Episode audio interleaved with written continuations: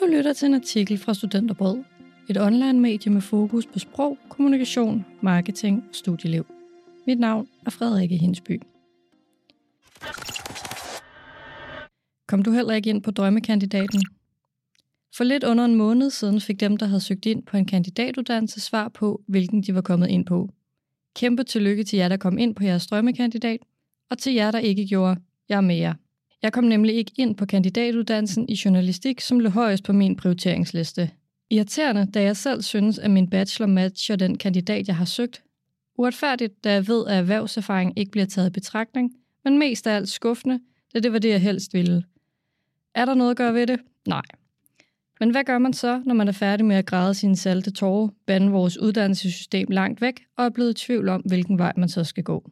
Jeg havde for at helgardere mig søgt to andre kandidatuddannelser, som jeg kom ind på.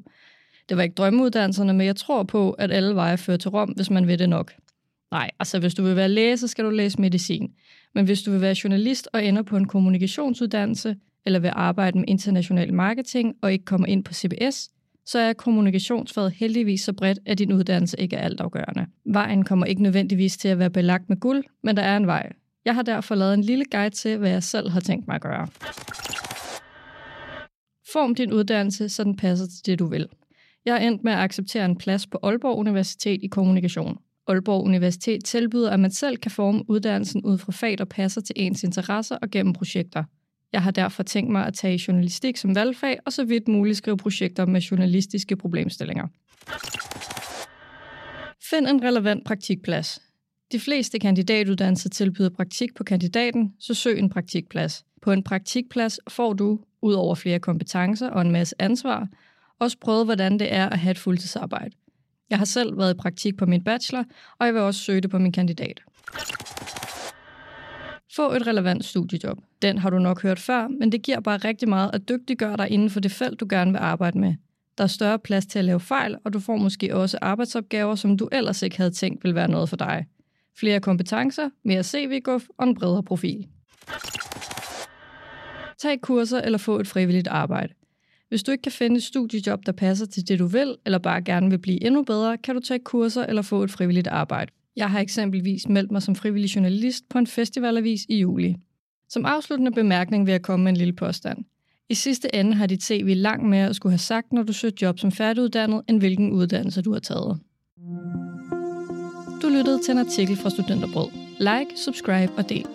Mit navn er Frederikke Hensby. Tak fordi du lyttede med.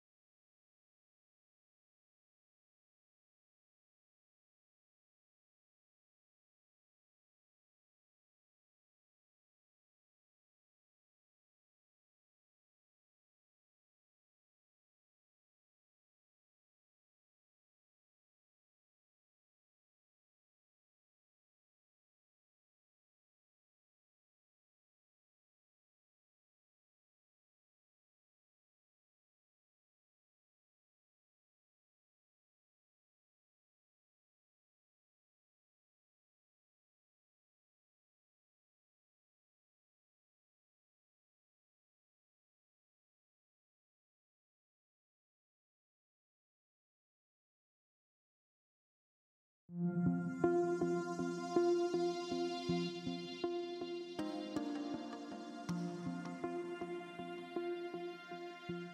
you.